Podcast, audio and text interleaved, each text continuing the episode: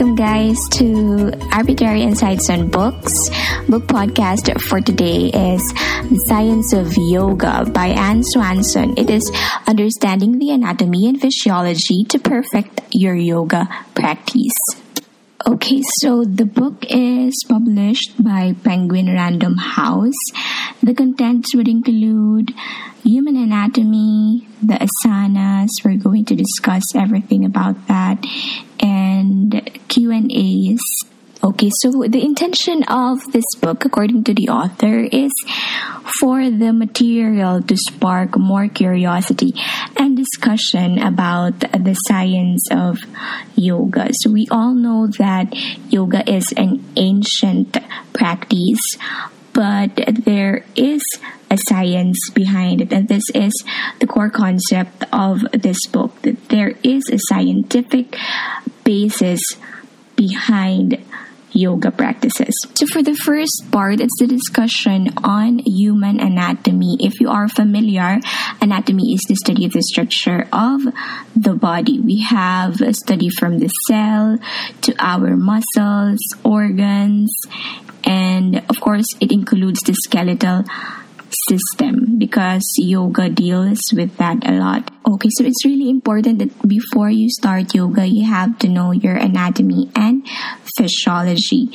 There is an enormous pages that includes that in this book and there's also explanation on the neural pathways and different system actually but for those who are already medically inclined, like me, I did not spend a lot of time reading this system overview as I have taken an anatomy and physiology course or subject when I was in college.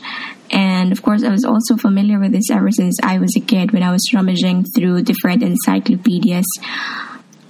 Now we move on to the posture, the asanas, the poses.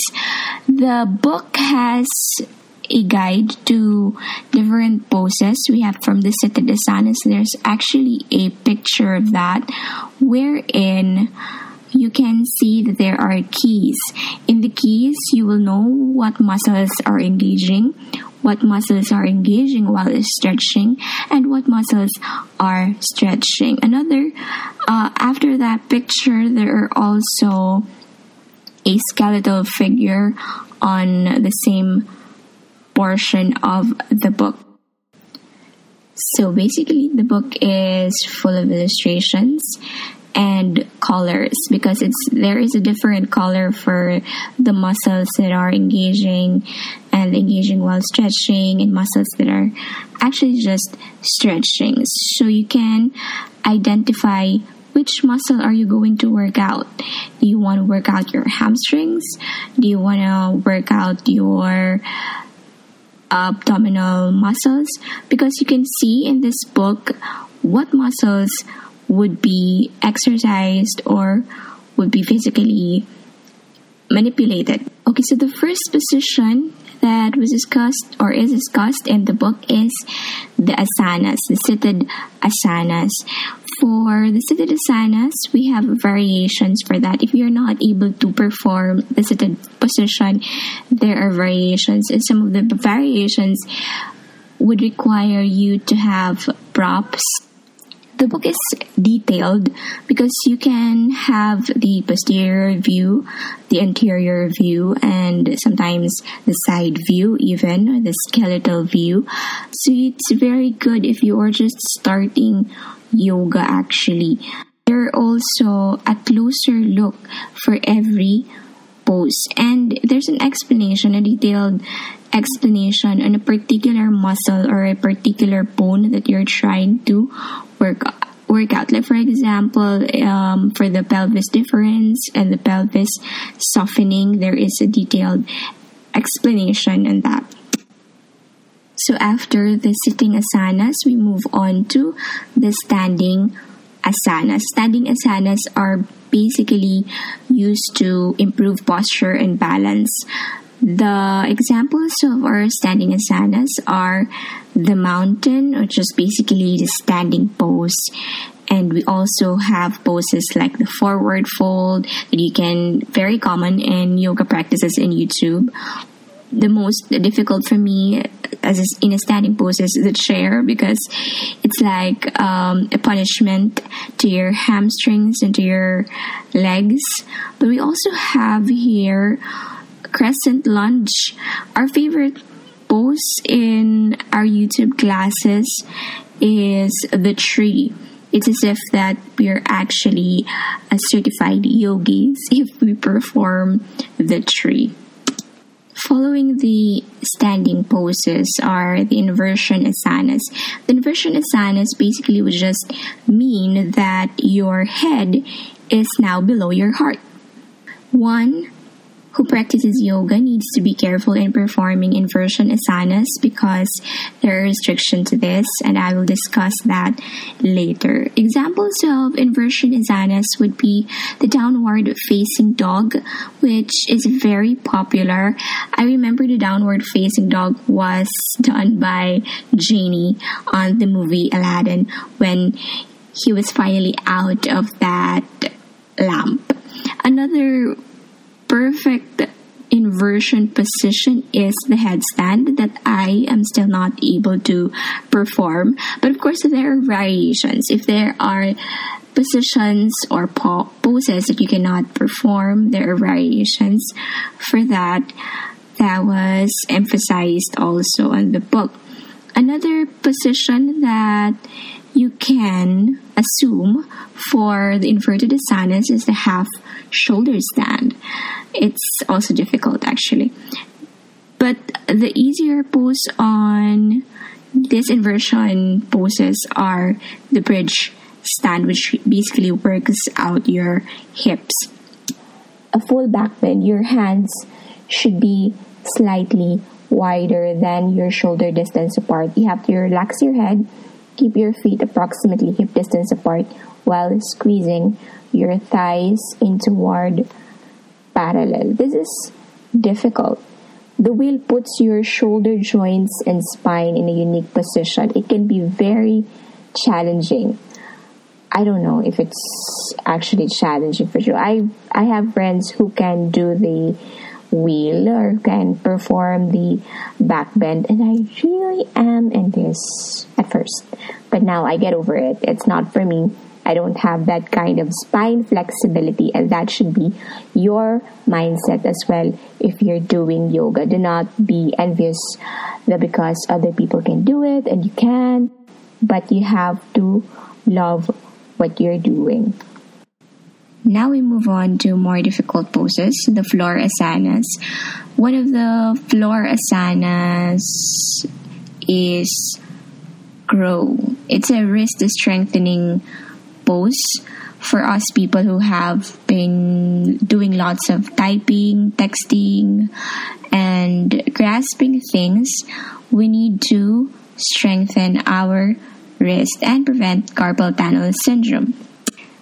And then we also have the plank poses, which includes the plank and the side plank.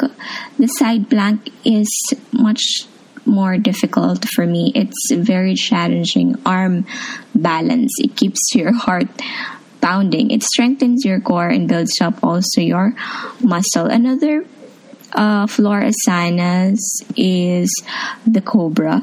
The cobra pose is a very traditional yoga pose. It is aimed to increase your upper back strength in the cobra pose, it is usually a traditional yoga pose. It can be refined with activation of your neck muscles. And another pose in the floor asanas is the locust.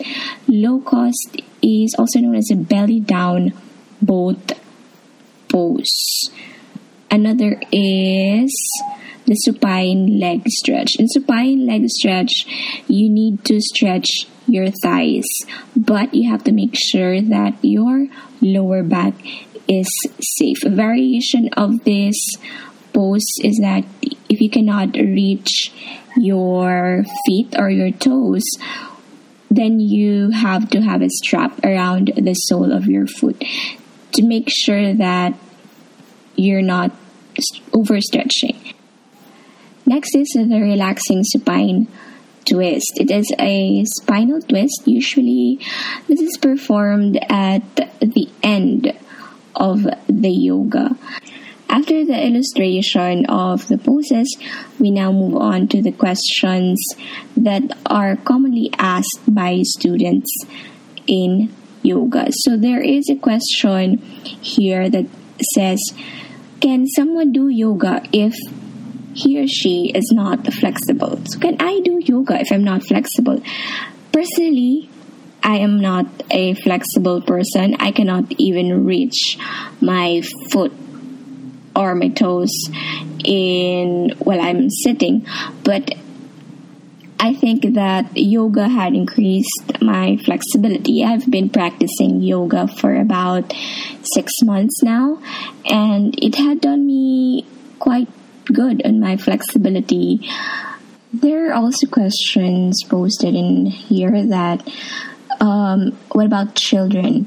is it possible that they could do yoga? I think it is good that children as early as the age of 6 or 12 could practice yoga. According to um, some experts or research, it suggests that yoga could improve core symptoms of attention deficit hyperactivity disorder. Okay, so another is that is if it's safe during pregnancy. Of course, we have prenatal yoga classes, but you have to check with your obstetrician before you perform yoga exercises during pregnancy. It might be contraindicated. Okay, another question is how would it affect as we age? Well, according to expert, the more that you practice yoga, the more muscle you are building up to strengthen or counteract your natural skeletal atrophy or bone degeneration. Okay, so there is no such thing as you are too old to practice yoga. I have seen in YouTube in India, they have old people who are actually still very flexible in yoga, we're familiar with meditation. So they usually come hand in hand, the two terms. So some people, it might actually be helpful to do meditation only and not do yoga. So why do we chant Om in yoga? According to some experts, that one small study found that chanting Om deactivate parts of the emotional brain related to fear compared to chanting chanting other terms as seen in fMRI scanning. Then we have Savasana. This is known as the core corpus or a dead pose. The Savasana is very beneficial because lying on your back with your legs and arms relax symmetrically activates your parasympathetic nervous system. It also teaches your muscles to relax effectively and apart from that, this is really a profound relaxation And there are also myths about yoga. There is a misconception that yoga should make per- make a person perfectly calm all the time, and that if it doesn't happen, you're doing bad at yoga. I don't think that being perfectly calm all the time is actually good. We need to also activate our fear because our fear response actually saves us from dangers in our day to day activities. So, yoga is also helpful for our mental well being.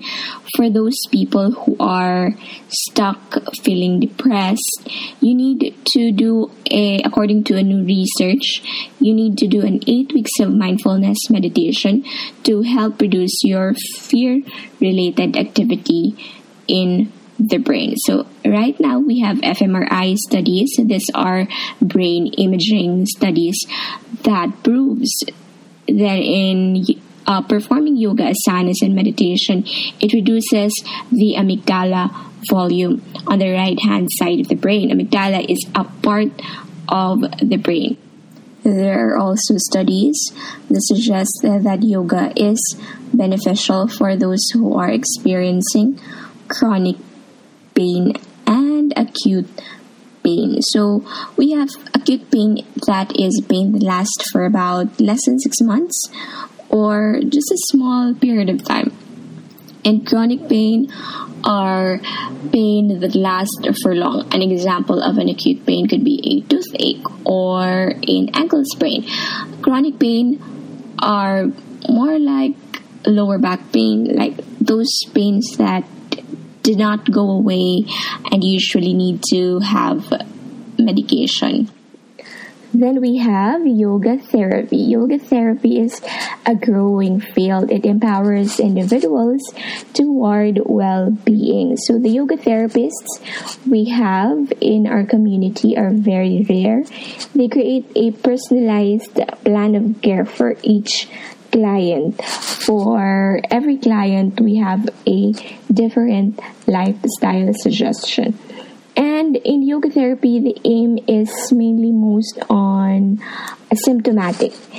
The yoga, therefore, can help people move beyond a disease to focus to cultivate human flourishing. So, we also have questions about transformation. The question is what are the spiritual states that ancient yogis spoke of? So, in ancient yoga, we have eight limbs. The first is your self control, the second is self regulation, third is poses as exercise or asanas. Then we have breath work, controlled senses, concentration, meditation, and enlightenment. Okay, so how do we know that yoga is actually effective when it comes to our spirituality or being mindfulness? Currently, thesis studies in yoga is very young because only in the recent decade that the imaging studies have appeared or were become more clearer, such as the fMRI, and now it's only as of today are neuroscientists have emerged. So the neuroscientists are currently studying brain spiritual states. Of course, before neuroscientists were focused on more important um, things such as disease states or brain tumors. So, very few, according to the book, are studying this type of um, field. Since the science of yoga is in its infancy, we have to be very critical on the different studies that are conducted. I suggest that if you are actually studying yoga, you base your yoga practices on books. You have to be very critical when it comes to the different studies and make sure that you bear in mind that extraordinary claims require extraordinary evidence that's according to the book. So there are question on is there scientific evidence to support the yogic concept such as prana and the chakras? Okay, in the book it was not discussed because there is no enough scientific evidence to support this. We have one, two, three, four, five, six, seven chakras and that is based on the ancient yoga. So, for example, we have the Ajna chakra, which is our third eye or our intuitive center. Of course, scientific evidence or there is no scientific evidence to support that. So, let's just hope that someday more scientists or more doctors would actually study the science of yoga because right now I know it's difficult to have doctors be interested with yoga. I have seen doctors who studied yoga, but they're trying to connect it specifically to their field of um, medicine. For example, a psychiatrist are studying yoga in response to, or studying uh, mental health disorders in response to yoga. Some cardiovascular doctors are also studying the effects of yoga into our cardiovascular system and how it would help or alleviate the cardiovascular diseases. So let's hope that in years to come there will be more and in depth study of yoga. But there are over 225 publications in 2009 to 2013 correlating with the rise of the popularity of yoga. Now we move on to the cautions in performing yoga because the first principle in the yoga practice is to do no harm. So you need to avoid harm as much as possible. So there are certain conditions that are written in this book wherein uh, telling you what particular yoga asana or asanas is you're not allowed to perform. Like for example, if you are having a migraine, you have to be very careful in performing the inversions because it might increase your intracranial pressure. And in migraine, there are some migraines that we are not aware of what are the underlying conditions of that mag- migraine. Another is, for example, if you have, God forbid, um, spinal stenosis. So, if you have a spinal stenosis, you have to be careful with your spinal extension practices. So, the most important thing our message of this book or in any yoga practice is that when you are doing or performing yoga practices, you have to make sure that you consult it with your doctor because if you do not consult it with your doctor, you might be compromising your health. You also have to know what is your pain threshold and your pain tolerance. So, the pain threshold is the beginning to which you feel the pain, and your pain tolerance is the level of pain that you can tolerate from the term in itself. So, if you are trying to perform some yoga practices, you have to make sure that you know what is your pain threshold. Usually, in my practice, if I already feel a sharp shooting uh, pain or if I am uncomfortable, I have to stop doing the position. Or maybe it's not just yet the time for me to perform it. And advise and i advise that you also do the same. If you're uncomfortable in doing it it's not that you cannot do it. It's just that your body does not allow you to do it. And we have unique bodies. We have different levels of flexibility and you don't have to be envy with your classmate because she can do the split or the back bend. Maybe she's a gymnast, and not everyone can be gymnasts. Some have to be viewers on the gymnastic position. Okay. So, for everyone who's starting their yoga journey, it's important that you have a scientific basis or a scientific knowledge in how it is done. It is for your safety and also for your progress. So, the author of this book is a yoga teacher. She is a mind and body science educator and holds a master's of science in yoga therapy. So if that would not encourage you to get one, then I don't know what will. So for those who are uh, interested again in the science of yoga book, it is available in major bookstores. I am hoping to see you again on the next episode of Arbitrary Insights on Books. Thank you.